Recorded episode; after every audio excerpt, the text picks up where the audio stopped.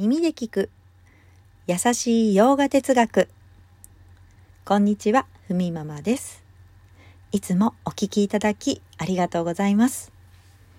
このラジオでは洋画哲学を耳で聞き、日常に生かしていこうというラジオになっています。少しお知らせがあります。このラジオの原稿をノートに載せています。まあ、テキストでご覧になりたい方いらっしゃいましたら、下に ユーアールエル を貼っておきますので、ぜひご覧ください。では、今日のテーマは瞑想の姿勢。まあ、ヨガや瞑想をね、もうされている方にとっては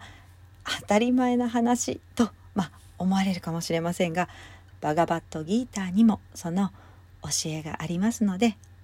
お伝えしていきます。では、瞑想の姿勢、みっつのポイント。いち、背中、首、頭はまっすぐ。に、目はリラックス、優しくまぶたを閉じる。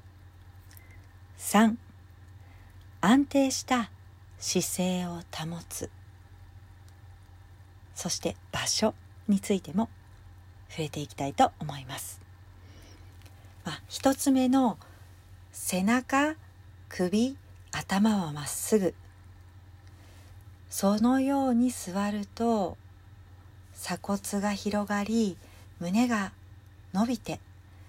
肩の力が自然に抜けていく。この姿勢を保つ。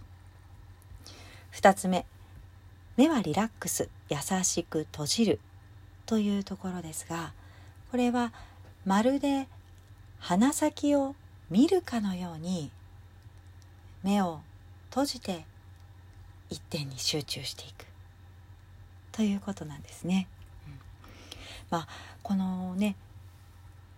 まるで鼻先を見るかのようにってありますけれども、流派によってもこう目のね、えー、ポイントというか、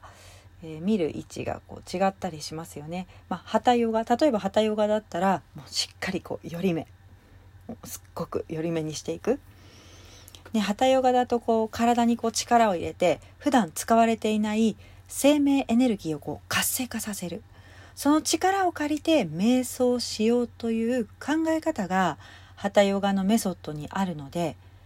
目線も少しこうすごく寄り目にするとちょっと不自然ですけれども、不自然に決めて、ムーラバンダを締めて、骨盤底筋、お腹を締めて、エネルギーを上げていく。すると瞑想が起こると考えているというふうな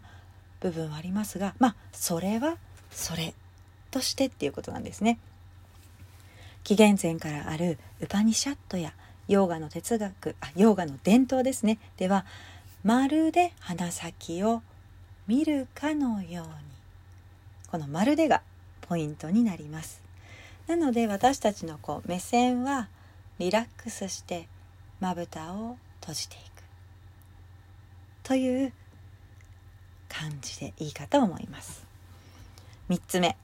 安定した姿勢を保つ。まあ、これはちょっと場所のことも触れていきたいと思います。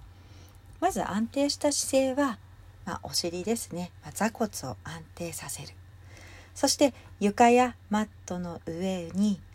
こう座った時に、ね、先ほど言った位置の、ね、姿勢を取れば安定しますよね。背中、首、頭はまっすぐというふう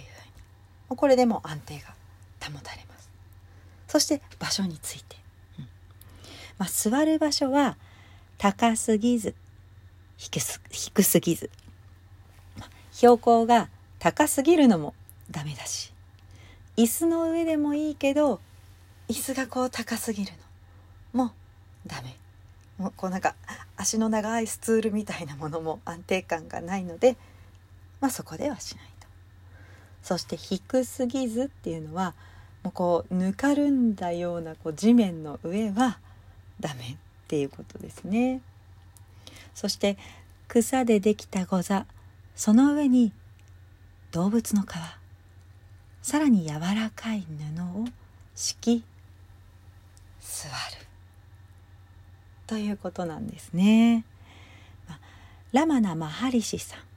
という、まあ、晩年は口もほとんど聞かず沈黙の中で過ごした沈黙の聖者という方がいらっしゃいますが、動物の皮を何枚も重ねて座っている写真などが残っています、